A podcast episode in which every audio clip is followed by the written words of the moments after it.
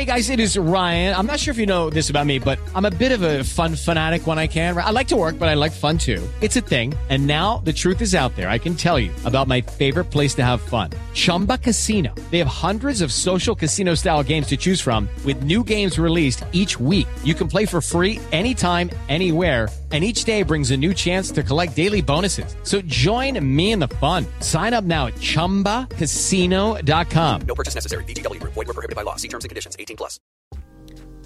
Today is October 26, 2021, and our first story. Kyle Rittenhouse scores some major victories in pretrial hearings. The judge says the men killed that night in Kenosha can't be called victims, but can be called looters, arsonists, and rioters. In our next story, 37% of truckers affected by the vaccine mandate are expected to quit. This is Biden's policies causing very serious economic damage. And in our last story, NPR reports that something is making people very sick, and emergency rooms are filling up with non COVID patients. What could be causing this? It's very strange. The BBC says there's a super cold going around, and many people have questions. If you like the show, leave a good review and give us five stars. Share the show with your friends. Now, let's get into that first story. Kyle Rittenhouse has scored a series of major victories in pretrial hearings. Now, it's no guarantee he'll be found not guilty, but it does show that it seems the judge is not playing games. The prosecutors are trying to label the individuals who lost their lives that night as victims. The judge says you can't do that.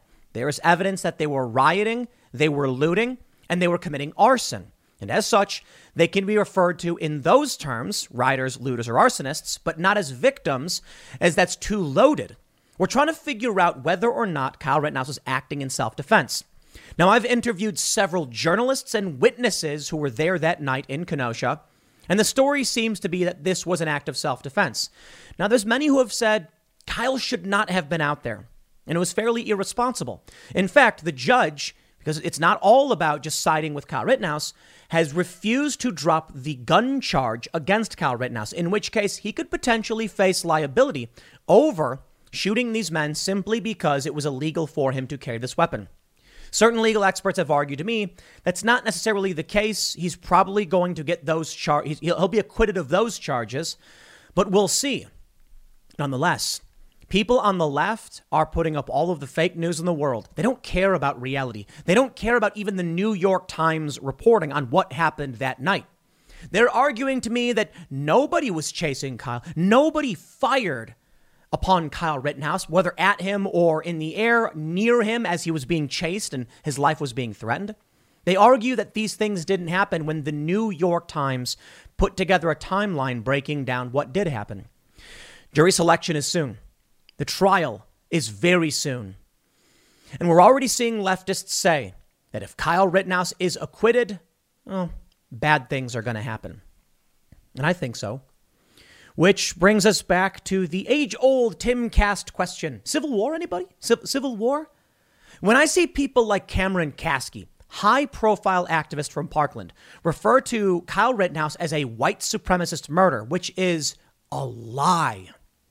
Okay, Cameron, he look, he's not the most important person in the world. He's just someone that I'm naming because I've seen his tweets going viral and he has a lot of followers.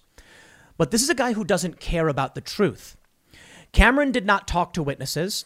He did not interview the journalists on the ground, and he doesn't care about the innocent people who were being affected by the violence that night, notably a 70 year old man around the age of 70 who was bludgeoned over the back of the head and left bleeding on the ground. I'm sorry, that was the night before.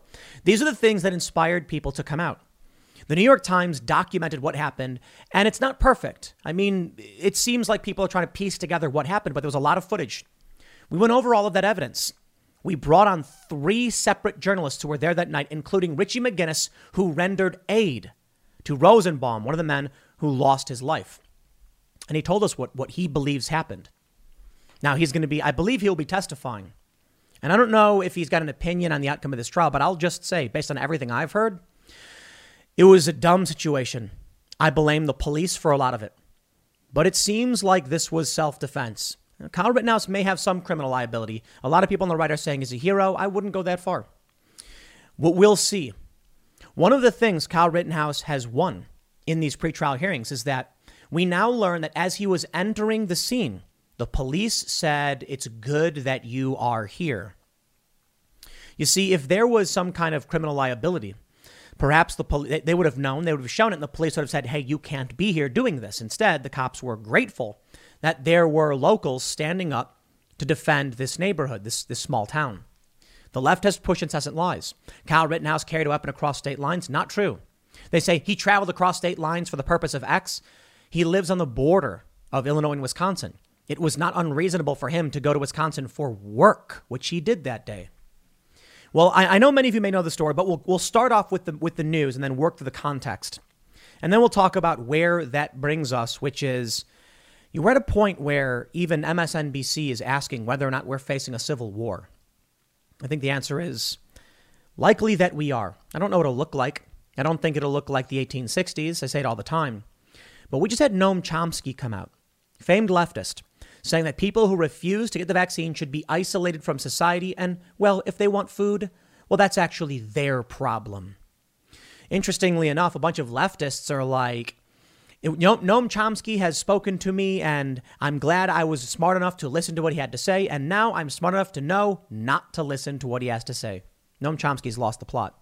But there are still many leftists who agree with him, calling for violent segregation and deprivation of food and resources. Let's read about the news on Kyle Rittenhouse. Before we get started, head over to timcast.com, become a member, and you'll get access to exclusive members only segments from the Timcast IRL podcast, as well as Tales from the Inverted World. Yes, that's what everyone's been waiting for. We've had people say, I wanted a podcast discussing crazy ideas, not a show where you tell stories. Well, Tales from the Inverted World is a storytelling series. It's Tales from the Inverted World. But the member section is where Shane, our host, talks with various guests about these concepts, and that is the members only segment that's coming up really soon. We've completed the first members only uh, segment. We're going to have a couple more once a week, probably every Sunday night. We'll put them up. And we have, oh man, it's going to get good. Tales from the Inverted World, Ghosts of the Confederacy, ghost stories, murder mysteries, conspiracies about what really happened after the first Civil War. Hopefully, if we just call it the Civil War, we don't have to call it the first one, but That'll be interesting. So become a member at timcast.com. Don't forget to like, share, and subscribe to this channel. Share this video. Let's read that story from ABC Eyewitness News. Kyle Rittenhouse trial. Wisconsin judge sets ground rules on evidence and use of force experts. This is huge, and it's resulted in a major outrage from the left. They say a Wisconsin judge laid out the final ground rules Monday on what evidence will be allowed when Kyle Rittenhouse goes on trial next week for shooting three people during a protest against police brutality. I'm going to pause right there and say, you see how the media plays these games? It was a riot. They had set fire to several buildings. A man who I believe was in his 70s was bashed over the back of his head. Why? He was trying to save his store from looters and arsonists. And someone walked up with a rock and clubbed him over the head with it and they call that a protest. They go on to say, ruling, he will permit testimony from the defense's use of force expert and on how police welcomed Rittenhouse and others carrying guns during the demonstration. Rittenhouse sat silently in the courtroom as his defense team and prosecutors argued that last minute motions, what both sets of lawyers can and can't say in the course of the trial, was the subject of the intense debate.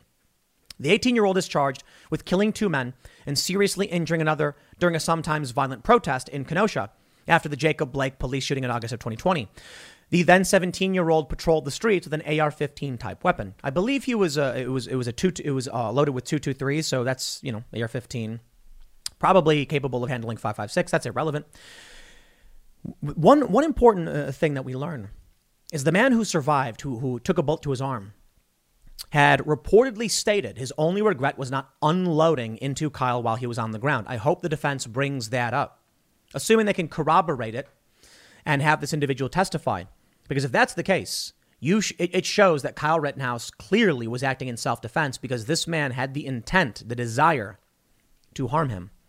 The man who survived both the damage to his arm was holding what I, be- I believe was a 9 millimeter. Quote, if more than one of them were engaged in arson, rioting, looting, uh, looting I'm not going to tell the defense you can't call them that, the judge said. The judge also ruled the two deceased men and the injured man could not be referred to as victims. The word victim is a loaded, loaded word, he said. Alleged victims, a cousin to it. Rittenhouse's attorney want to u- want use of force expert John Black to testify that Rittenhouse acted in self-defense. Prosecutors have asked Judge Bruce Schroeder to block Black's testimony, arguing that jurors don't need an expert to understand what happened that night. I actually think they do. I do. Schroeder told the attorneys that Black wouldn't be allowed to testify about what Rittenhouse was thinking when he pulled the trigger or whether he definitively acted in self defense. I almost certainly am not going to permit an opinion from anybody on the ultimate facts of the case. Assistant DA Thomas Binger said if Schroeder allowed Black to testify only about the timeline of events that night, he wouldn't call his own expert to the stand. Defense attorney Mark Richards agreed to the deal. Binger asked Schroeder to bar a video that shows police telling Rittenhouse and other armed militia members on the streets that they appreciated their presence and tossing Rittenhouse a bottle of water. The prosecutor said the video would transform the trial into a referendum on police procedure that night when it wasn't relevant. Quote, Hello, it is Ryan, and I was on a flight the other day playing one of my favorite social spin slot games on chumbacasino.com. I looked over the person sitting next to me, and you know what they were doing? They were also playing Chumba Casino. Coincidence? I think not. Everybody's loving having fun with it. Chumba Casino is home to hundreds of casino style games that you can play for free anytime, anywhere, even at 30,000 feet. So sign up now at chumbacasino.com to claim your free welcome bonus. That's chumbacasino.com and live the Chumba life. No purchase necessary. VGW Group. Void were prohibited by law. See terms and conditions. 18 plus. This is a case about what the defendant did that night. I am concerned this will be turned into a trial about law enforcement, about what law enforcement did or didn't do that night, Binger said. Defense attorney Corey Chirafisi argued the video shows that police felt Rittenhouse wasn't acting recklessly. Binger countered that the shootings happened after Rittenhouse interacted with police, but Schroeder decided to allow the video. If the jury is being told, if the defendant is walking down the sidewalk and doing what he claims he was hired to do, and police say, good thing you're here, is it something influencing the defendant and emboldening him in his behavior? That would be an argument for relevance, the judge said. Jury selection begins one week from today, and the trial is expected to last at least two weeks. Strap in, boys, because this one's going to get pretty wild. John Curtis on Twitter tweeted, the judge previously denied prosecution's request to admit video of Kyle Rittenhouse's involvement in previous entanglements, as it had nothing to do with Rittenhouse's right to self defense in a completely separate incident. In this exchange, the judge scolds the prosecution because, because they're trying to say it was just arson. That's all it was. Now, I believe the audio is imbalanced, but let's play and see if it works. And if, if there were any evidence in this case, and I would, I would love to hear it, because I haven't seen it, if there was any evidence in this case that Mr. Rosenbaum physically attacked anyone else that night, chased anyone else that night, assaulted anyone else that night, threatened anybody with a weapon that night, we can talk about that. But I don't hear any evidence to that effect. All we're talking about is arson. We're talking about being loud and disorderly. We're talking about, you know, I, being. I can't believe some of the things you're seeing. I mean, all we're rioter. talking about is arson. Come on. Ar- ar- arson to a dumpster, Your Honor? Yes. Arson, to, well, uh, uh, pushing towards a gas station, they claim. Yeah, they, And he whether pushed, it's or not, he it's, didn't push it towards the gas station. you He pushed it in the middle and of the this road to idea block. there's a there's a zone where it's it's okay that it's unsafe ba- uh, south of Sheridan Road because the police are only going or uh, 60th Street because the police are only going to uh, uh, uh, Uh, uh, uh, that far south. So I guess everybody lives at his risk. Uh, past that, I don't know what you're saying. That's not what I said, Your Honor. And Mr. Rosenbaum did not push the dumpster towards a gas station. I don't- He, well, he I- along with a number of other people, were allegedly putting things in the road to block the police Bearcats. That's what was going on. Okay, that, all right, let's talk, it. let's say that's what it is. Mm-hmm. And, That has nothing to do with what he alleged was alleged to have done to Mr. Rittenhouse. Has nothing to do with it. They have nothing in common. Oh, that's interesting. So the prosecution is saying that uh, one of these individuals was not pushing the flaming dumpster towards the gas station. He was just pushing it in the street to block the police. I wonder if setting things on fire could cause harm to someone else's life. And if that were only the facts of the case, would Kyle Rittenhouse be justified in acting in defense of others? I mean, you want to make that argument, prosecution? I get it. Look, they have to. this seems like the judge. He's like, come on. He's like, as if there's a zone where it's safe To set fire to a dumpster and push it anywhere? Well, it sounds to me like the prosecution is desperate. I mean, they're desperate. Look, it's their job to try and prosecute this case that never should have been brought to trial in the first place. And this is why I'm worried that Kyle Rittenhouse actually will get convicted. Now, the judge, this is good, a good sign. I will revise my previous predictions. I said before, I thought Kyle Rittenhouse would get life because I don't think these people have the spine to stand up for the mob that is threatening to come for them if they don't sentence Rittenhouse to life. But now seeing this judge, I'll walk it back a little bit. You walk it back a little bit. Maybe Rittenhouse actually will get a fair trial. The problem now is the jury. Is the jury going to accept that a violent mob will come for them unless they give the mob what the mob wants? I'm not sure a jury can withstand that. Right now, what we're hearing is pretty intense. Already, people are tweeting that bad stuff's going to happen. In fact, I can't even show you some of these tweets, what they're threatening to do, threatening violence against people. When it came to Derek Chauvin, what did they do? Armed guards had to escort jurors in amid active riots. And that was considered a fair trial? Absolutely insane. So, where are we going? Somewhere dark, I would say. Somewhere absolutely dark. I'm going to show you this. This is from Fox News, October 5th. Kyle Rittenhouse case. Wisconsin judge refuses to toss weapons charge. This judge is not being blindly favorable to Rittenhouse. Wisconsin judge denied motion to drop possession of dangerous weapon charge by person under 18. The judge is seemingly doing a decent job. I think most of us would want the judge to just be like, we're throwing this out, case dismissed, Rittenhouse is free to go. But the reality is there should be a trial. This is how we sort through things. Rittenhouse is presumed innocent uh, uh, until proven guilty. There are fears about whether or not this can be a fair trial. We'll see how the jury handles this. I mean, we learned that some of the jurors in the Chauvin case were biased well after the fact. And yeah, it's partly on the defense attorney. Will Kyle Rittenhouse have a good enough lawyer? Honestly, I think I think he will. I think Rittenhouse has s- substantial support from the right over this one.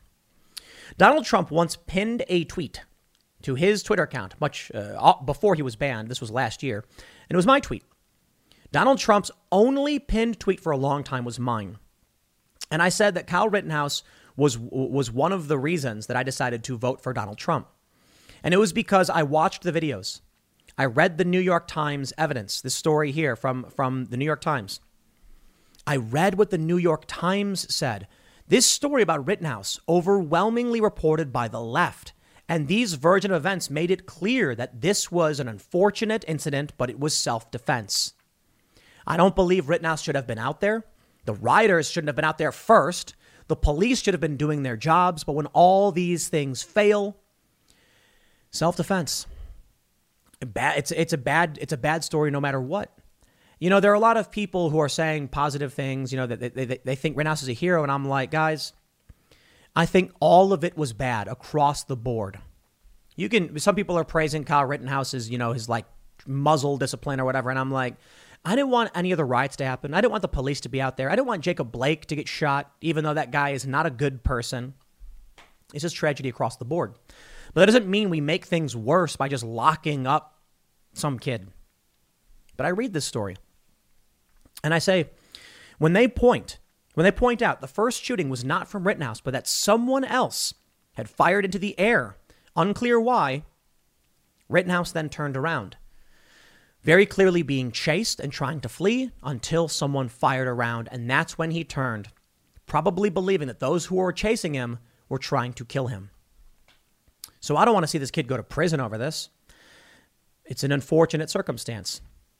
Seeing this, however, and then seeing the lies from the left, notably someone like Cameron Kasky, who I'll, you know, shout it again, prominent leftist individuals who refuse to read the news, who don't care about the truth, demanding some kind of retribution over perceived slights. It shows me that we are headed down a dangerous path. And it said to me that should Joe Biden get in, get in power and give the power to the angry mob, we're in serious trouble. And that's what he's doing. The economy is being burnt to the ground. Joe Biden's vaccine mandate is going to cause major collapse of the trucking industry that's already short 80,000 drivers. And then the left comes out and says it's now Biden's fault. Uh, he's the one who's coming out with this vaccine rule. The Truckers Association in Canada and the US are begging them to stop because so many are going to quit their jobs. He doesn't care. He doesn't care. It's his policy, it's his plan. And that's what happened. Joe Biden got in, and that is what we see. We now see the left adamant that Alec Baldwin did nothing wrong because the cognitive dissonance is so insane. I have to assume that this can't be an accident. These people have to genuinely know they're lying and manipulating and tricking people. I can point you to the video and say, here's why I think what I think. Here's the New York Times saying someone else fired first. They say into the air.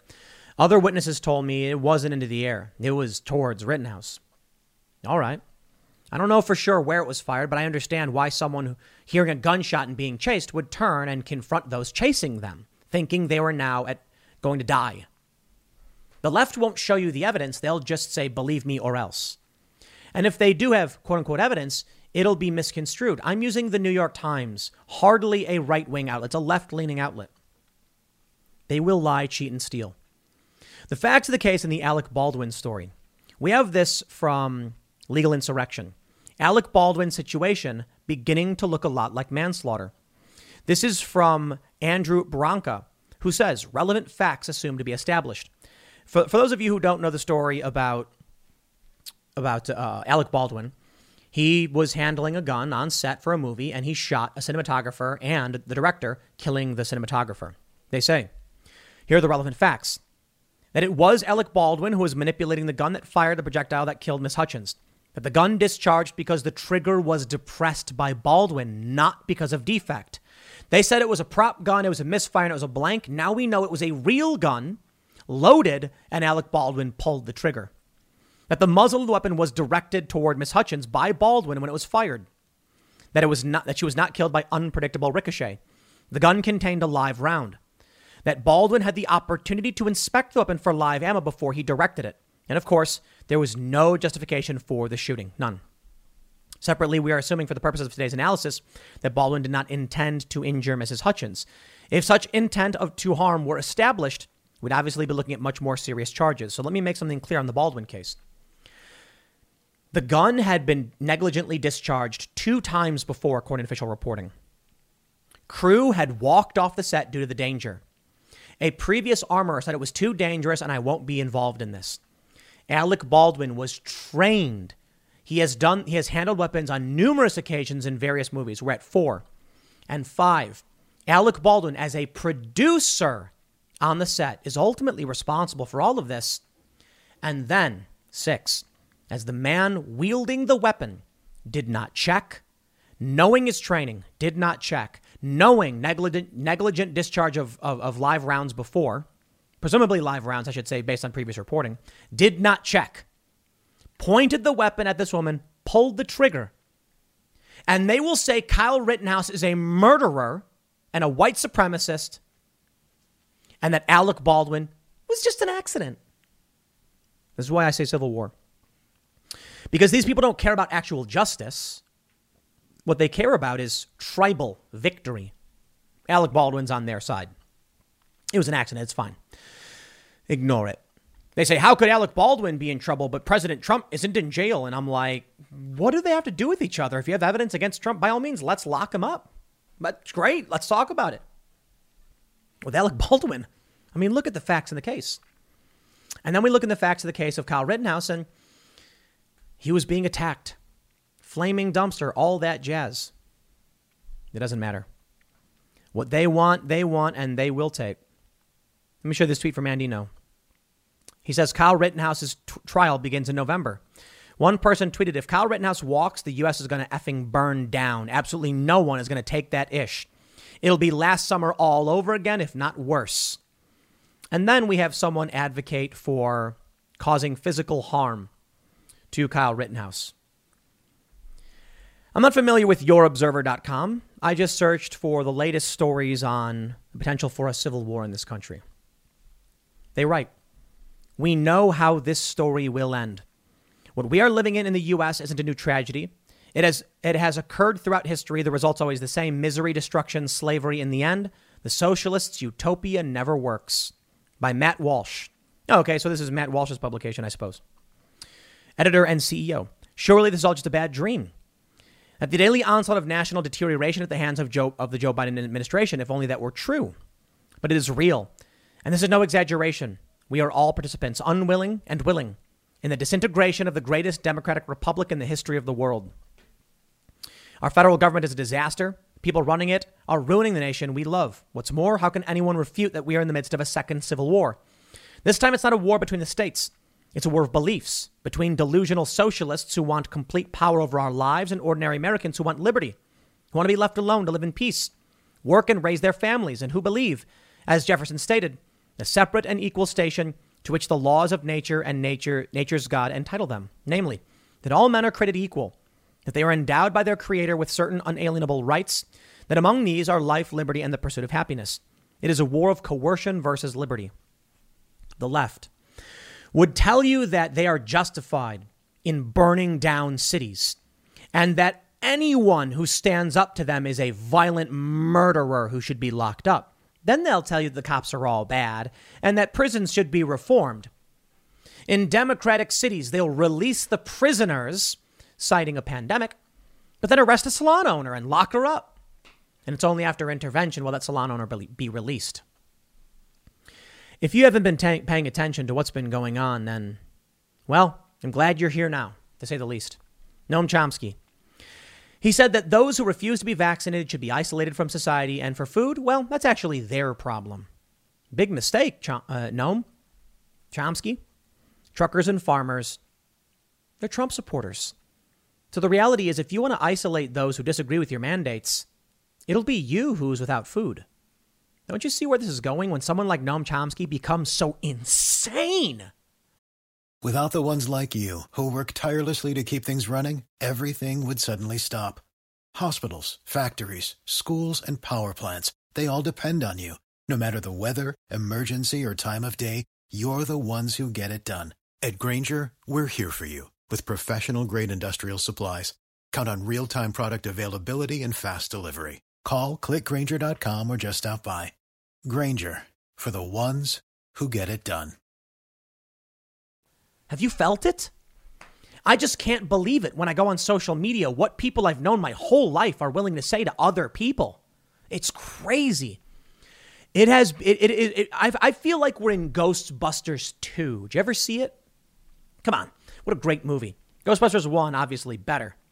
But in Ghostbusters 2, there's this slime bubbling up in New York because people are becoming increasingly angry and nasty. And the vile energy, the negative emotion, makes the bubbling mass grow. And, the, and it makes people more and more angry. That's how I that's what I feel like is happening. Don't you feel it? I saw a friend of mine from Chicago back in the old days, someone I've known my whole life, post something like, you know, Kyle Rittenhouse was acting in self defense. And then one, one of our neighbors, someone who lived a few blocks away, posts, You're a crackpot wingnut, you despicable, you Trump maggot, blah, blah, blah. And I see things like this. And I'm like, Dude, you guys used to hang out together. Brother against brother, as it were, wasn't it?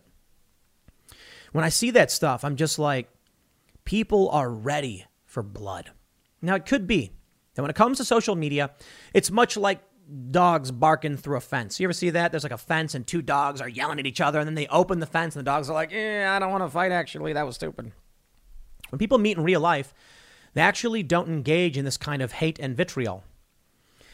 You know, the Trump camp, uh, Trump, uh, Trump Jr. I think it was one of them. They're selling a shirt about Alec Baldwin. It's it's in I think it's in bad taste. Some people are of the opinion that you have to absolutely go at the cathedral and their lackeys and just annihilate them, hold no, you know, no holds barred and all that stuff. And I'm just like, I don't know, man.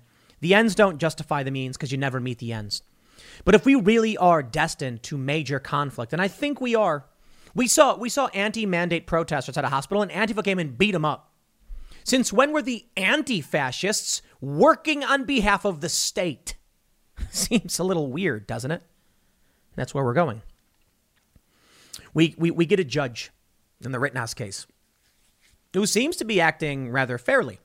These guys were not, uh, they, these guys were rioters and looters. They, they can be called that. There you go. And if they were instigating or involved in a fight, then the word victim shouldn't be included. I agree with that. I actually think the weapons charge should be dismissed based on the legal analysis I've heard from lawyers who've had on the show and the law as, as, as I've read it and as it, as it has been explained to me. The judge says no. Okay. That's what the judge should do.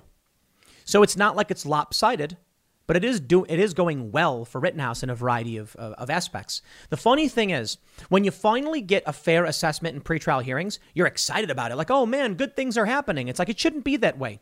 We shouldn't assume that judges will just cower. In this instance, it sounds like we got a judge who ain't taking nothing from nobody. Wow. That's a guy that I can respect. Unlike the judge in the Chauvin case, who was absolutely terrified of what Antifa would do to him. It's interesting. Antifa, the far left, Black Lives Matter, communists, socialists, etc., they use violence for political ends, and it works. And we're getting nothing from the FBI, from the DHS. They're not stopping these people, they're ignoring them. Meanwhile, Merrick Garland says he's going to go after parents. Parents who are upset that their child was assaulted in school. And what? They're the bad guys. The parents are the bad guys. I'm telling you right now, my friends, this is not about policy. We are facing an existential crisis. That's why they say right wing, left wing. They try and claim Tim Pool is right wing. And why doesn't Tim Pool talk about policy positions more often? Okay. They want to say I'm right wing. Why? Because if you don't support their revolution, you are, as it were, it was in the French Revolution, on the right. That's what it meant. The left means pro revolution, the right means not revolution, I guess. And that's really what I think they're trying to say. When they're trying, because people can't really agree on language, they'll try and say that you or I are right wing. But I really, I ask you, what does that mean? They demand that, well, Tim, can't, we can't call him left wing unless he makes a bunch of videos explaining his positions and being mad at Republicans. But Republicans haven't done anything. Republicans aren't doing anything. They're just kind of obstructing, I guess. But what policies are they working on? Are they defending the right of free speech? That's a right wing issue? Sure. Whatever. Freedom, liberty, life, the pursuit of happiness. These are considered right wing now. That means the revolution seeks to take from you life, liberty, the pursuit of happiness, your free speech, and basically all of your rights. If that's what the revolution seeks, it's a revolution that must be stopped. It is an attempt to take over, it is an attempt at a coup. We're seeing it across the board. This is very, very worrisome. Over at the New York Times, we have this story. It's called Kyle Rittenhouse and the New Era of Political Violence. And they get so much wrong. The thin blue line and Boogaloo had in common was they stood against the forces they believed were gathering on the left to erase the idea of America. A lie. The Boogaloo Boys march with Antifa on more than one occasion. They're just anarchists. But the New York Times has to lie. They say all of these things we saw with the conflict between the left and the right, all these episodes looked in retrospect like stepping stones on the way to the January 6th assault on the U.S. Capitol. I agree with that 100%. And I've warned over and over again, my friends, civil war. And people come to me and they say, Tim, you are wrong. And now I love it. On the right, the moderates, the independents, they'll say things like, I can certainly see how that's possible. Early on, it was conservatives telling me it was impossible there would be a civil war. That quickly changed, you know, over the course of a year. The left still mocked me, saying it was dumb. They were mad. They were like, Tim's trying to make a civil war happen. No, I'm just reading the opinion of a Princeton professor. Sorry. I don't make these things up. I just read what other people say, and then I'm like, well, if they're saying it, right? I'm not some prophet.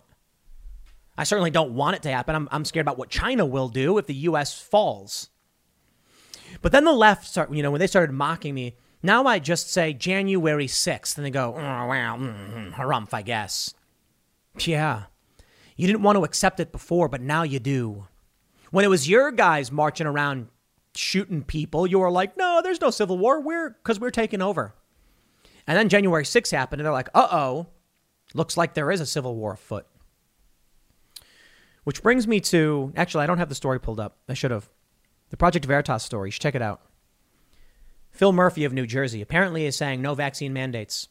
Undercover footage shows someone, I believe, working for his campaign saying as soon as he gets elected, there will be mandates because the moderates and the Republicans believe in their rights and whatever. That's how they say it. They will take from you your rights, you will own nothing, and you will be happy. Speak now or forever hold your peace. I'll leave it there. Next segment's coming up at 8 p.m. over at youtube.com slash timcastirl. Thanks for hanging out, and we'll see you all then. Recently, the CEO of Twitter, Jack Dorsey, you know him, you love him, he warned that hyperinflation is coming to the US. Now, Jack seems to be pretty bullish on Bitcoin, so maybe he's just of that perspective. Maybe it's good news for Bitcoin, or maybe the reason he's interested in Bitcoin is because he can see the writing on the wall that hyperinflation is here and it's going to get really bad. Now, all of a sudden, we see the mainstream media doing what they do best, saying, no, no, no, no, stop. Everything's fine and you are happy. I wonder if uh, one of the big reasons people come to watch shows like mine or Timcast IRL is because we don't shy away from talking about things that might be a little over the top. I think Tucker Carlson goes way further than we do, for sure, when he talks about immigration and voting and stuff like that. But we talk about hyperinflation, shortages, potential civil war, national divorce, real conversations that people are wondering about. Before you, there is a story from transportationnation.com. I'm not familiar with this uh, website. I don't know if it's a credible news source, but they say report 38,000 cross border truckers will immediately exit due to vaccine mandate. Now, typically I don't like using sources if I don't know anything about them. But here's the thing we have another story from CNBC. Business groups ask White House to delay Biden COVID vaccine mandate until after the holidays. I love it as if that will alleviate things. Just do it after the holidays, then let everything get bad. Basically, we're going to cut and run. Please, will you let us make as much money as possible over the holidays and then nuke the economy? Anyway, in this story, they talk about the American Trucking Association. Let me just make sure I can pull it up right away. They say this the American Trucking Association, in its letter last week, also asked the administration to consider exempting truckers from the mandate, arguing that drivers are similar to remote workers because they do not interact with each other, with, with, another, uh, with another employee for days or weeks at a time. They go on to say that they expect a mass wave of resignations. Maybe I should just pull that one up too. They expect a wave of resi- resignations should the vaccine mandate be implemented. I should probably, yeah. They say OMB officials have, have, have several meetings lined up Monday and Tuesday with groups representing dentists, trucking companies, staffing companies. The American Trucking Associations will meet with the OMB on Tuesday. They warned the administration last week that many drivers will likely quit rather than get vaccinated, further disrupting the national supply chain at a time when the industry is already short 80,000 drivers. The Trucking Association estimates companies covered by the mandate could lose 37% of drivers through retirements, resignations, and workers switching to smaller companies not covered by the requirements. Okay, when they tell you it is not Joe Biden's fault, laugh. All right, okay, laughing won't be an effective way to argue against them, but please share this. If 37% of truckers quit at a time when we are down 80,000 drivers, my stars and garters, my friends, it will get way, way worse. Have you noticed shipping delays already? Have you noticed you can't get that comfy little futon from Walmart anymore? What's that? No vacuum cleaner, and worse still, food. That's right.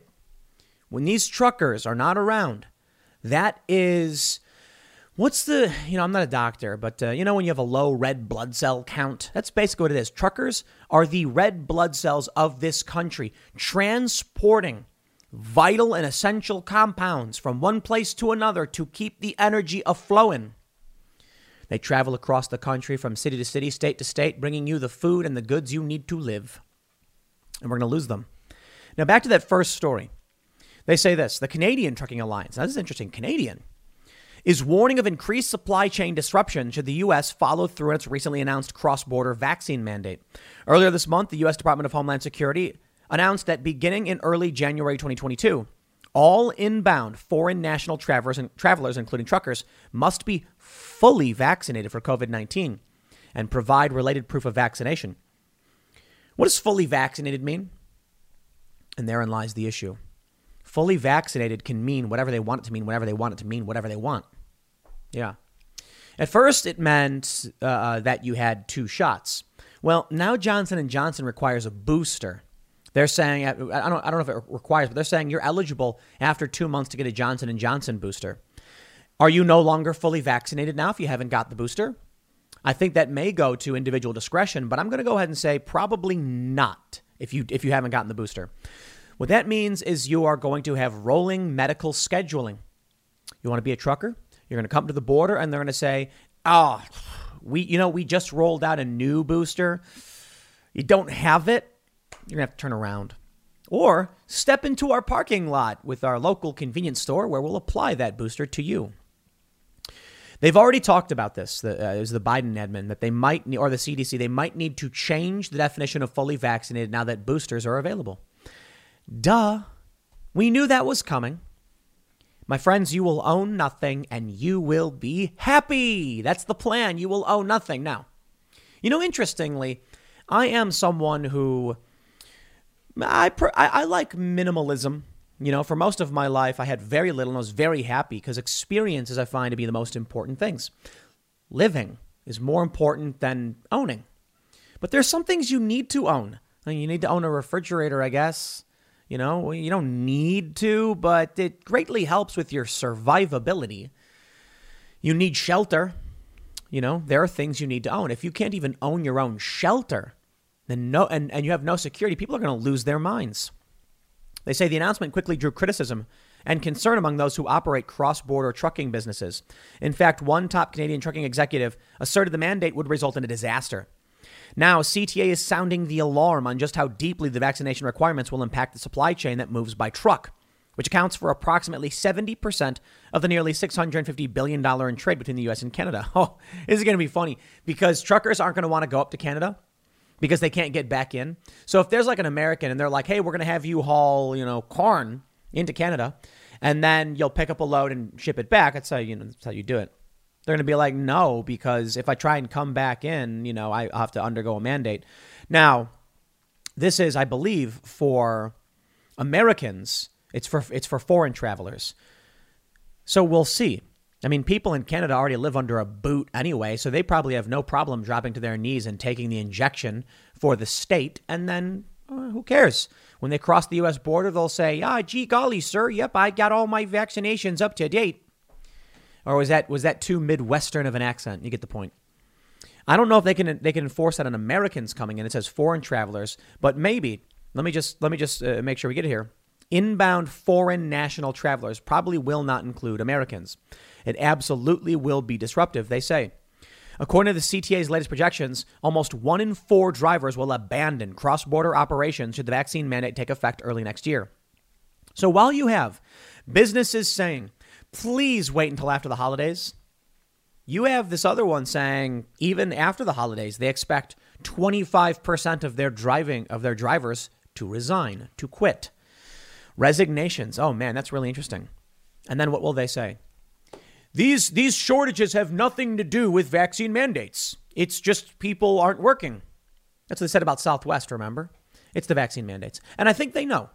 I think they know, and I think they want some kind of, you know, large, impactful kind of restart. You know what I mean? Like maybe maybe a, a large restart, an epic reconfiguration, or, or a great reset that sounds so much easier to say. A great reset. Oh, wait. They've publicly talked about their great reset of global capitalism. Well, here you go, my friends. If you are a working class individual, I'm sorry, at this point, imagine it this way there is a great helicopter atop a building. And upward mobility is that if you work hard enough and you climb 100 flights of stairs, you're drenched in sweat, you can grab onto that helicopter and be lifted up into the sky. Well, that helicopter is leaving. Upward mobility is being destroyed. And those who are below a certain income level will be left behind permanently. Two classes will be formed. And it's not vaxxed and unvaxxed. That's wrong. There was that woman, what's her name, Jacinda in New Zealand. She was asked by a reporter, Are you creating two classes of people? And she's like, Yes, that's exactly what we're doing. I can't do a New Zealand accent, but you get the point. She's saying there's going to be two classes of people, vaxxed and unvaxxed. Not true. If you are rich, you are exempt from all of this. Joe Rogan gets to go perform at Madison Square Garden. No vaccine mandate for him, but if you want to watch him perform, vaccine mandate for you. It's the capital city in the Hunger Games. Rich people are exempt. It's just that simple. Now, to varying degrees, you know, a wealthy individual of moderate wealth will still have to navigate the system, but can easily navigate around it. For instance, private planes, no vaccine mandate. You, gotta, you know, can you afford a private plane? Eh, you don't got to worry about it. You can fly wherever you want. No masks either. It's way more comfortable anyway. Now, you still have to worry about the airport and how you're getting in and what you got to do, but typically with private planes, you can go to smaller airports, go right through the gate, walk, walk right up to your plane if you have the money to do so. So if you're poor and you need to fly, get your vaccine, get your mask, do as you're told, or else. And that nasty flight attendant's going to come at you, and start screaming. Now, if you're really rich, like a billionaire rich, they can fly wherever they want, whatever they want. They don't even need passports. And this is this is what people just don't understand about wealth. I mean, the left kind of gets this right. The right, I, I don't think, does. They don't. People just generally do not understand wealth. There's a certain point at which you have so much money that nothing really matters, and that's certainly Jeff Bezos. Jeff Bezos with super yachts. This dude, I assure you, can make a phone call. And in fact, he doesn't even do this. He boards his private plane, flies to a foreign country, and they walk him out and shake his hand, and he requires no passport. They know who Jeff Bezos is. He is a global elite. He requires nothing to move freely about anywhere in the world. Now, there may be some holdout country. I know Venezuela might be like, no. Iran might be like, get out of here. But if the dude flew to Europe, I'll just put it this way people I know who aren't even that rich, the children of some of these people, Tell me stories about how they just like, oh yeah, we just take a private plane to Germany and we don't passport. We get escorted right through the gates because they know who our family is, they know who we are, and that's power. So if you are working class, get ready because when these truckers cut out, they have no choice. So is your food. And what are you going to eat? This is remarkable. It's really remarkable. They're talking about how, uh, look at this one. We got this from the Daily Mail. Time to pardon a Thanksgiving turkey. Supply chain crisis sees price of popular bird rocket by 27% in a year, with pumpkin pie, potatoes, and grapes also soaring in price. That's right, my friends. Thanksgiving is going to cost you an arm and a leg. You will own nothing. I hope you've been paying attention to what that means, because you think they're joking. They're not. That was the video they put out. The World Economic Forum made a video. It said, You will own nothing and you will be happy. They write the story of like the world in 2030. I leave my, my apartment where I rent and hop on a city Bike, which is owned by a major bank. And then eventually, you know, I get, get to the cafe where I, I purchase a small coffee. I then contact a car service to drive me places. I own nothing and I'm happy. With LuckyLand Slots, you can get lucky just about anywhere. Dearly beloved, we are gathered here today to. Has anyone seen the bride and groom? Sorry, sorry, we're here. We were getting lucky in the limo and we lost track of time. No, Lucky Land Casino, with cash prizes that add up quicker than a guest registry. In that case, I pronounce you lucky.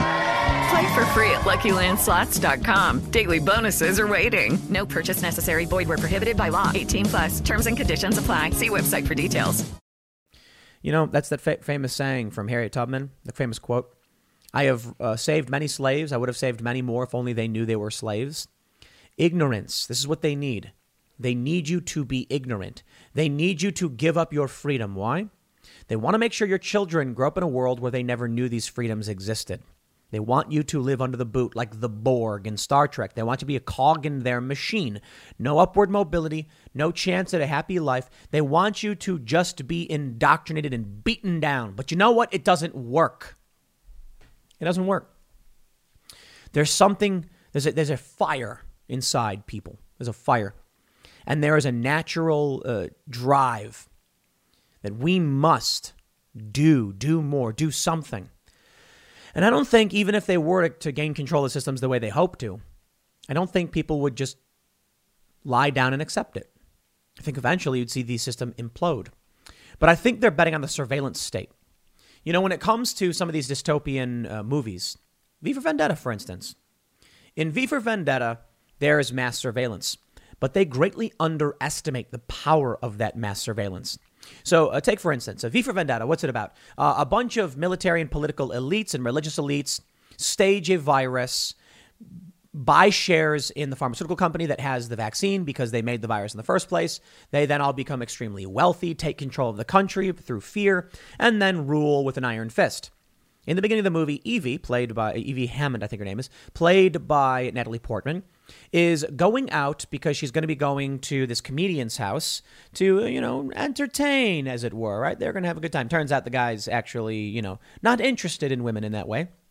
But on her way there, she gets stopped by fingermen, police basically, and they want to abuse her. V intervenes, saves her. Now, here's what's funny in the real world, you will not be able to just leave your house. Why? You see, in this movie, Natalie Portman violates curfew. She chooses to, and she only gets caught when someone sees her. In Australia, they have a mobile app. Take a picture of your face with your with your geotag on it so we know exactly where you are or else we're coming for you. That's why in the real world, surveillance is substantially worse. Now, with cell phones and with social media, they'll know if you're leaving your house anyway. And that's where we're going with social credit systems and vaccine passports. How much you want to bet the vaccine passport because of what, what do they call it? Um, you know, uh, what, what is it? The case tracking or whatever? I don't know. Where they want to check your movements. They're going to know where you are. You're going to walk out of your house and their thing's going to be like, we see them leaving. And then you're going to get in trouble. They're going to send you to a quarantine camp. Yeah, we were talking about inflation and stuff, but we're getting somewhere dark, aren't we? You will own nothing and you will be happy. We will eventually find ourselves in a despotic nightmare. But there won't be civil disobedience. There won't be a resistance because they know where you are. It's not just about the phone you carry, it's about the phones other people carry. It's about the alerts. It's about the cult. Think about it. Take a look at how people just scream and go insane like the Netflix employees. Dave Chappelle says, I'm going to tell a joke. And they go, ah! And one woman walks up to a guy, starts screaming, repent. He gets attacked. The zealots, the fundamentalists, the psychotic extremists will be used. Fanatics is probably the right word. The fanatics will be used to keep people in line. And they already are. Like in that viral video where the guy he's chasing a woman down in a supermarket going, Is anyone else mad that we all have to wear masks and she won't? We all have to wear masks and she won't. That's what it's really about, right? These spineless cowards who are too scared to just assert their rights are selling you out. Too scared. Here's what we get. Here's what's funny, right? Check this out. From Yahoo Finance, Twitter CEO Jack Dorsey is right to scare everyone about hyperinflation.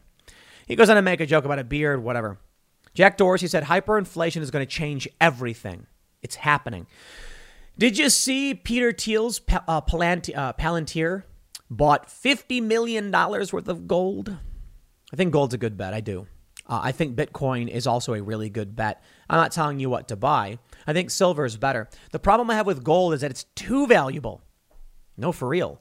Like, what are you gonna do? You got you got a piece of gold, and you're like, I would like a sandwich, and they'll be like, dude, I can't break a twenty thousand dollar, you know, a ten ounce bar. Okay, well, how about a one ounce coin, dude? I can't I can't give you change for a two thousand dollar gold coin. I mean, maybe they could, but could you, could you imagine walking into a store and being like, I'd like to buy one large roast beef sub with uh, extra avocado or something. And they're like, that'll be $10. Here's 2000 a $2,000 gold coin. Let me pull out other gold coins and then, you know, they'll pull out, they'll, they'll, they'll, they'll give you 10, you know, they'll, they'll pull out uh, nine one ounce coins and then whatever, I guess. It is what it is. I guess maybe at that point it'll be like, that'll be one, I mean, that's not even fair.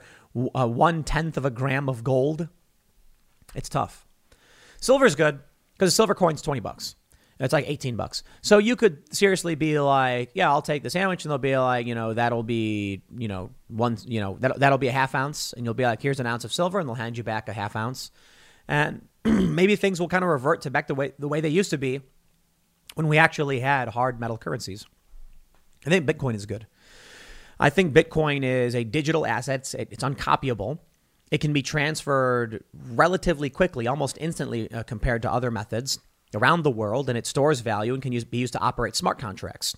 That means if you rent a new apartment, you don't need to do anything. You can literally walk up to an apartment, scan, and they'll say availability, Bitcoin requirements. They can see, you know, your, your, your public account, and then you can press transfer, and then it'll automatically deduct, you know, you'll automatically send the, the rent amount for the building, and you'll have it, and there, there won't be any people.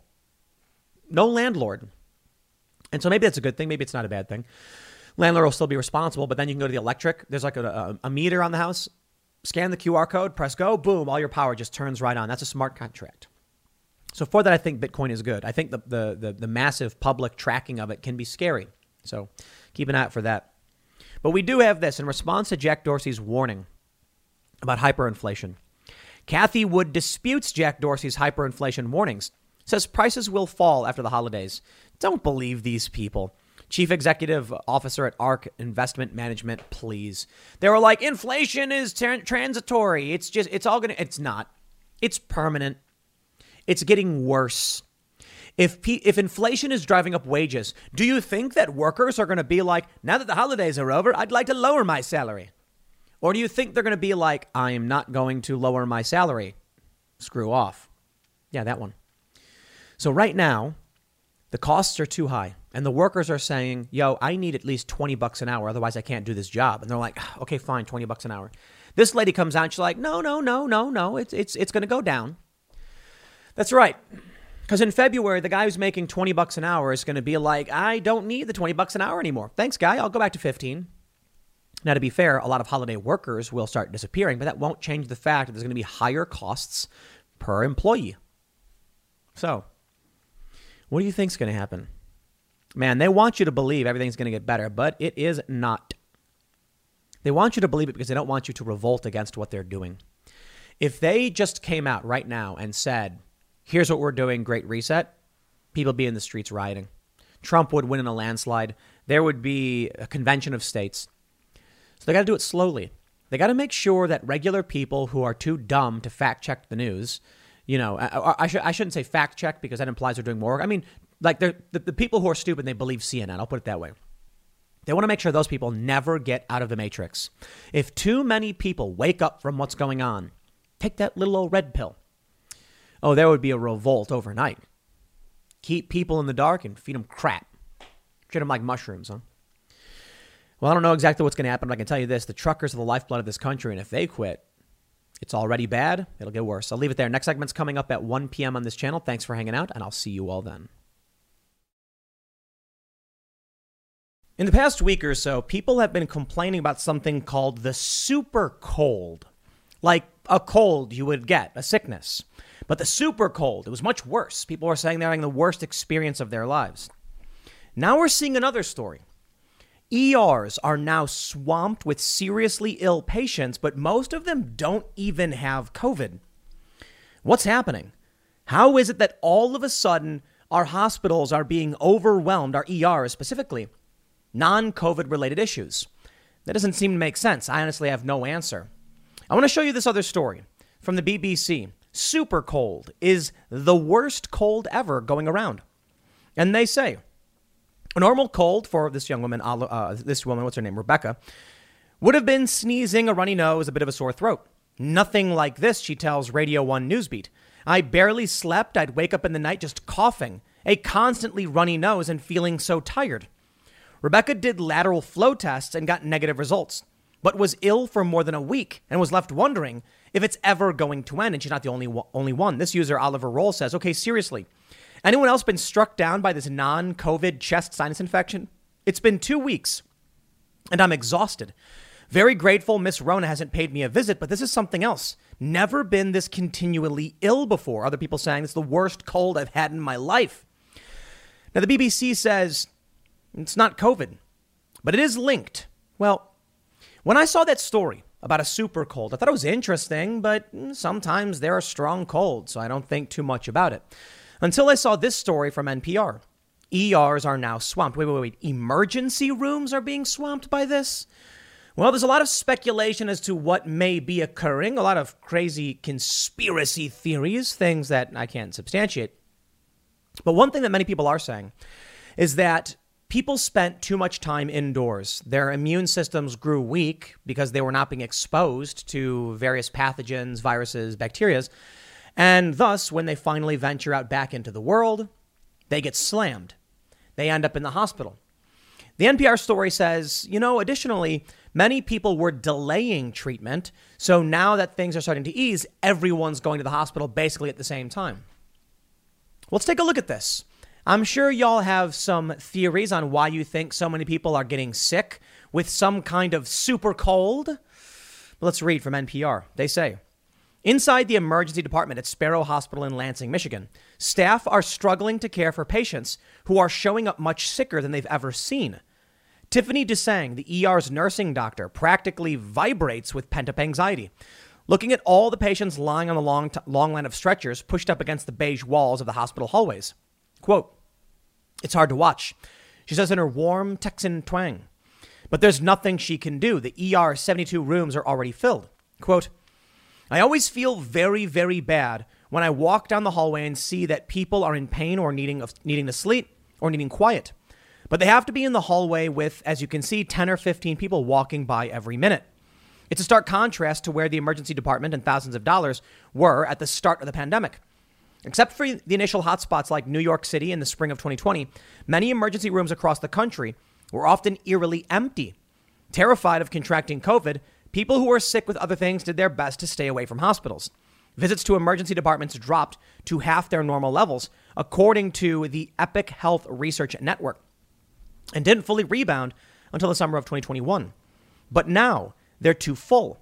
Even in parts of the country where COVID isn't overwhelming the health system, patients are showing up to the ER sicker than they were before the pandemic. Their disease is more advanced and in need of more complicated care. Well, how could this be an immune system thing? I wonder. Months of treatment delays have exacerbated chronic conditions and worsened symptoms. Doctors and nurses say the severity of illness ranges widely and includes abdominal pain, respiratory problems, blood clots, huh, heart conditions, suicide attempts, among others. What could be causing all of these blood clots and, and, and respiratory problems? It's so strange.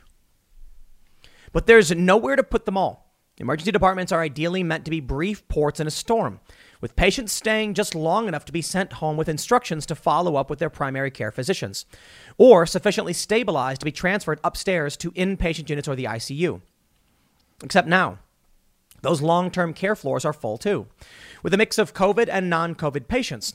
That means people coming to the ER are being warehoused for hours, even days, and forcing ER staff to perform long term care roles they weren't trained to do. At Sparrow, space is a valuable commodity in the ER. A separate section of the hospital was turned into an overflow unit. Stretchers stack up in the halls. They've even brought in a row of brown reclining chairs lined up against a wall for patients, too, who aren't sick enough for a stretcher but are too sick to stay in the main waiting room. Still, some of the patients in the brown recliners are hooked up to IVs, while others talk quietly with medical specialists who sit across from them holding clipboards perched on wheeled stools. Man, I don't have the answers. I can tell you that there was a, segment Tucker Carlson did with um, what's the guy's name? I'm I'm I'm I'm forgetting your name, Alex um, um, Berenson. Sorry, can't remember your name. Uh, but he's, he's a reporter who's covered a lot of vaccine issues.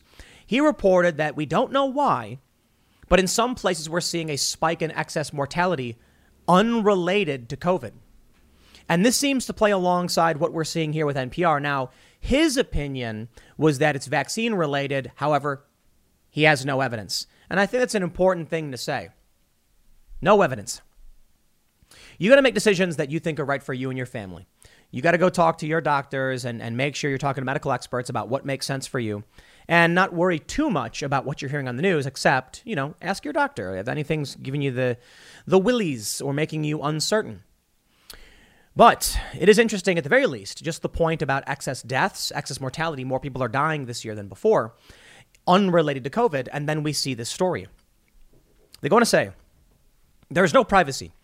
As Alajos parent Perientos just learned he came to the ER in the morning because his arm had been tingling and painful for over a week now. Well, that's weird. He can no longer hold a cup of coffee. Whoa. A nurse gave him a full physical exam in the brown recliner, which made him self conscious about having his shirt lifted up to the front of strangers. I felt a little uncomfortable, he whispers, but I have no choice, you know. I'm in the hallway, there's no rooms. We could have done the physical in the parking lot, he adds, managing a laugh. On the other side of the ER, behind, beyond a worn of identical looking hallways and heavy double doors that can only be opened with an employee badge, is Sparrow's ambulance bay. 70 to 100 ambulances pull in each day. It's a lot, Dusang says. Watching EMS teams wheel their patients over to the triage nurse, it's the highest I've ever seen in my career. About three times a week, the ER arrives at a point where they just can't take any more patients, he explains. Then they send out the alert for ambulances to divert patients to other hospitals. But that's a risky move, too, because Sparrow is one of the only hospitals in this part of the state that's equipped to handle severe traumas. Dusang says it feels like waving the white flag. But you have to do it when you feel unsafe, she says, meaning so crowded that they can't provide patients with adequate care. So, although it won't entirely keep ambulances from coming in, at least it gives them awareness that, oh, you know, the ED's in trouble. Even patients who arrive by ambulance are not guaranteed a room. One nurse is running a triage here, screening those who absolutely need a bed and those who can be put in the waiting area. I hate that we even have to make the determination, Dusang says. Lately, they've been pulling out some of the patients who are already in the ER rooms when others arrive who are even more critically ill. No one likes to take someone out of the privacy of their room and say, "We're going to put you in the hallway because we need to get we need to get uh, care to someone else." They go on to say, the number of ER patients is mostly back to normal, but patients are so much sicker. This isn't just happening at Sparrow. We are hearing from members in every part of the country, says Dr. Lisa Moreno, president of the American Academy of Emergency Medicine. The Midwest, the South, the Northeast, the West, they are seeing this exact same phenomenon. Whoa. There's like Apparently, according to NPR, some mass medical event happening that's resulting in people getting sick. So much sicker, they're saying, that the hospital is being overwhelmed. What happened? It's not COVID, they're saying. It is related to the lockdowns. Could be immune systems. How weird. How weird indeed. Although the number of ER visits returned to pre COVID levels, uh, this past summer, the admission rates from the ER to the hospital's inpatient floors are still almost 20% higher. That's according to the most recent analysis by the Epic Health Research Network, which pulls data from more than 120 million patients across the country. It's an early indicator that what's happened in the ED is what we're seeing uh, is, is that we're seeing more acute cases than we were pre-pandemic, says Caleb Cox, a data scientist at Epic. Less acute cases, such as people suffering from health issues like rashes or conjunctivitis, still aren't going to the ER as much as they used to. Instead, they may be opting for an urgent care center or their primary care doctor, Cox explained. Meanwhile, there's been an increase in people coming to the ER with more serious conditions like strokes and heart attacks. Even though we're seeing the overall volumes come back to normal over the summer here, we see that the more acute conditions still remain higher than the pre pandemic normals, while the lower acuity conditions still remain below pre pandemic normals. So even though the total number of patients coming to ERs is about the same as, as before the pandemic, that's absolutely going to feel like if I'm an ER doctor or nurse, I'm seeing more patients and I'm seeing more acute patients. Dr. Lisa Moreno, the AAEM president, works at an emergency department in New, Orleans. She says the level of illness and the inability to admit patients quickly and move them to bed upstairs has created a level of chaos in the ER that she described as not even humane. At the beginning of a recent shift, she heard a patient crying nearby and went to investigate. It was a paraplegic man who'd recently had surgery for colon cancer. His large post operative wound was sealed with a device called a wound vac, which pulled fluid from the wound into a drainage tube attached to a portable vacuum pump. But the wound vac had malfunctioned, and that's why he had come to the ER. But staffers were so busy by the time Moreno came in, the fluid from his wound was leaking everywhere. Oh, jeez, man. This is brutal stuff. When I went in, the bed was covered. I mean, he was lying in a puddle of secretions from his wound and he was crying. But he said to me, I'm paralyzed. I can't move to get away from all these secretions. And I know I'm going to end up getting an infection. I know I'm going to end up getting an ulcer. I've been laying like this for eight or nine hours. The nurse in charge of this care told Moreno she simply hadn't had time to help his patient yet. She said, I've had so many patients take care of and so many critical patients. I started an IV drip on this person. The person is on a cardiac monitor. I just didn't have time to get in there. This is not humane care, Moreno says. This is horrible care. They're firing nurses who are not getting the vaccine. They're firing doctors who are not getting the vaccine. Leftists are gloating about it on Reddit. They're laughing. And we have a shortage to such a degree. We, have an, we are overwhelmed to such a degree that the, we get stories like this. This is brutal, man. I feel sorry for this person. I feel sorry for anybody who's feeling sick and has to go to the hospital. Quote All the nurses and doctors had the highest level of intent to do the right thing for the person, Moreno says. But because of the high acuity of a large number of patients, the staffing ratio of nurse to patient, even the staffing ratio of doctor to patient, this guy did not get the care that he deserved to get just as a human being. The unintended neglect is extreme, and not the experience of the vast majority of patients who arrive at ERs right now. But the problem is not new. Even before the pandemic, ER overcrowding had been a widespread problem and a source of patient harm reflective of not just individual department performance, excuse me, or even individual hospital individual hospital performance, individual department, but of health system dysfunction throughout the US. Quote, ED crowding is not an issue of inconvenience. There is an incontrovertible evidence that ED crowding leads to significant patient harm, including morbidity and mor- mortality related to consequential delays of treatment for both high and low acuity patients. Burnout feeds staffing shortages and vice versa in a vicious cycle. Are they talk about the vaccine mandates? Because I'll tell you this. Let's say you have 10 nurses, each handling one patient. That's their capacity. Then you say vaccine mandate, and two of those nurses say we quit. Now you've got 10 patients between eight nurses. A little bit overwhelmed. Eventually, one nurse just says, Look, I know it's not that bad, but I just can't handle it and quits seven nurses, 10 patients. Now the burden is being increased across the board. A couple more nurses are like, this is way too much for me.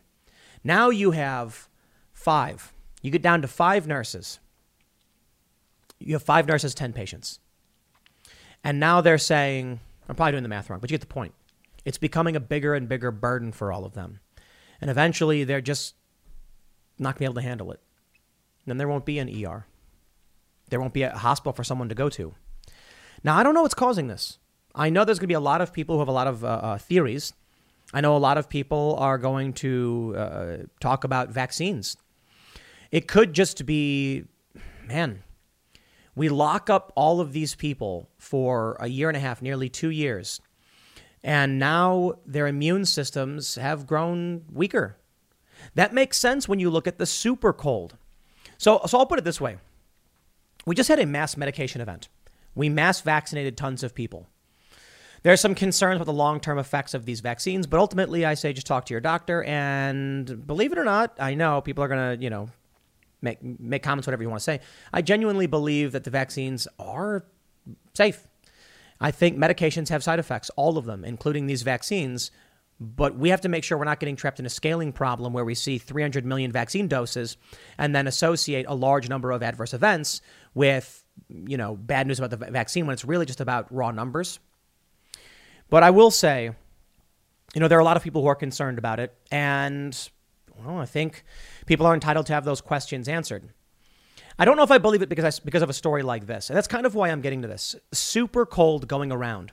I don't think the vaccine has anything to do with a bad cold going around. I think what we're actually seeing is that we sacrificed natural immunity in exchange for lockdowns and a vaccine. And while lockdowns can be good maybe in a very short term period, or maybe with certain restrictions and regulations about how we keep everything open and we don't, maybe I should put it this way the lockdowns were wrong and didn't work. There are some limited things we can do on restricting certain, you know, functions of government, social distancing and masking, you know, like that's a good example. We could have done that instead of locking everything down. Maybe it would have been better. Maybe people would have been better off building up natural immunity when there was a, a I don't know, with the LuckyLand slots, you can get lucky just about anywhere.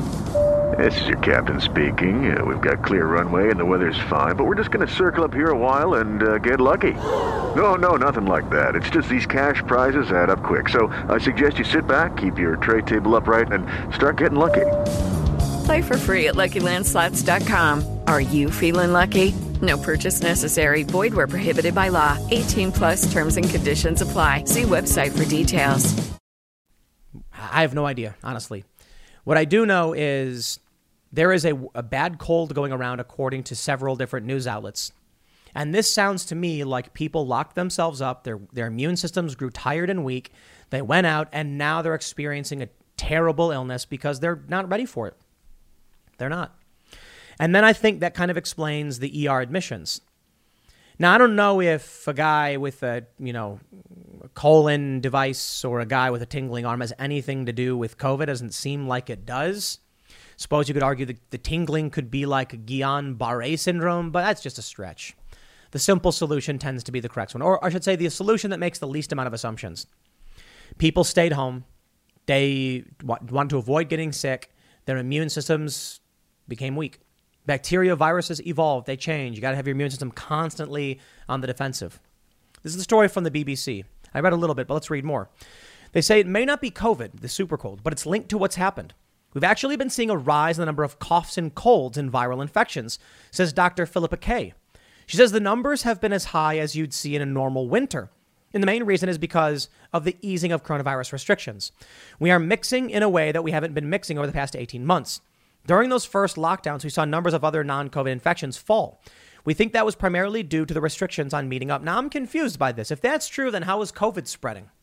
I mean, no, it's an honest question. I have no idea. So, the lockdown rules were designed to stop COVID spreading, they also stopped other viruses moving between people, too. Oh, okay. Well, then maybe that makes sense. Now we're going out, meeting with friends, and getting on public transport again. The common cold spreads again. Most of these things are respiratory driven.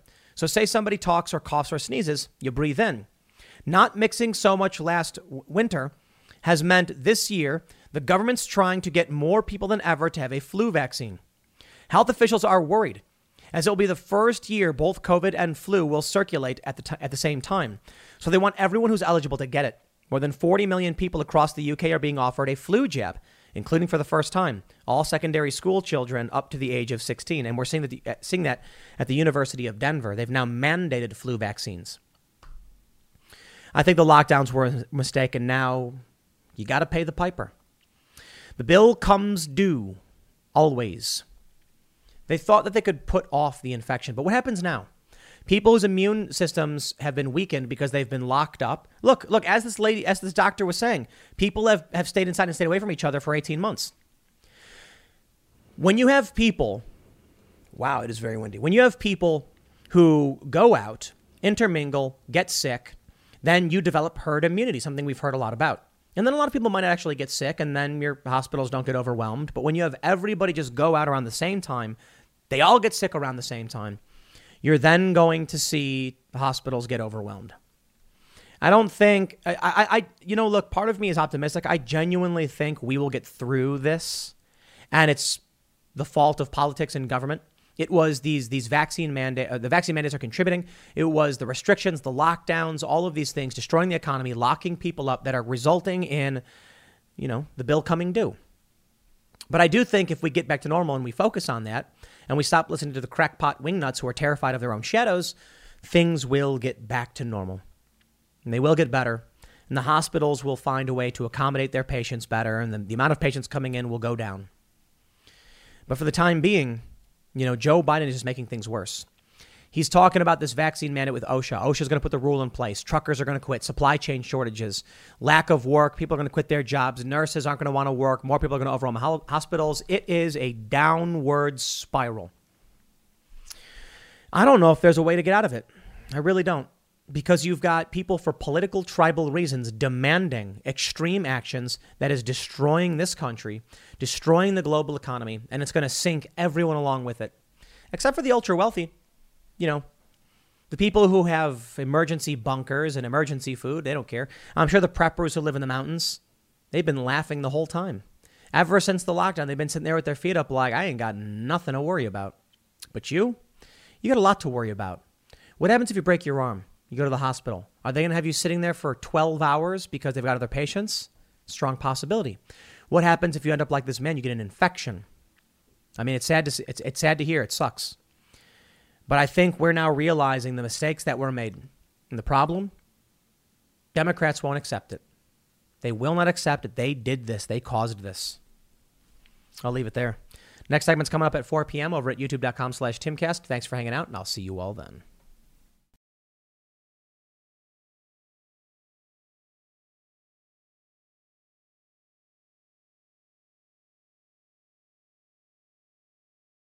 LuckyLand Casino asking people what's the weirdest place you've gotten lucky? Lucky? In line at the deli, I guess? Aha, in my dentist's office.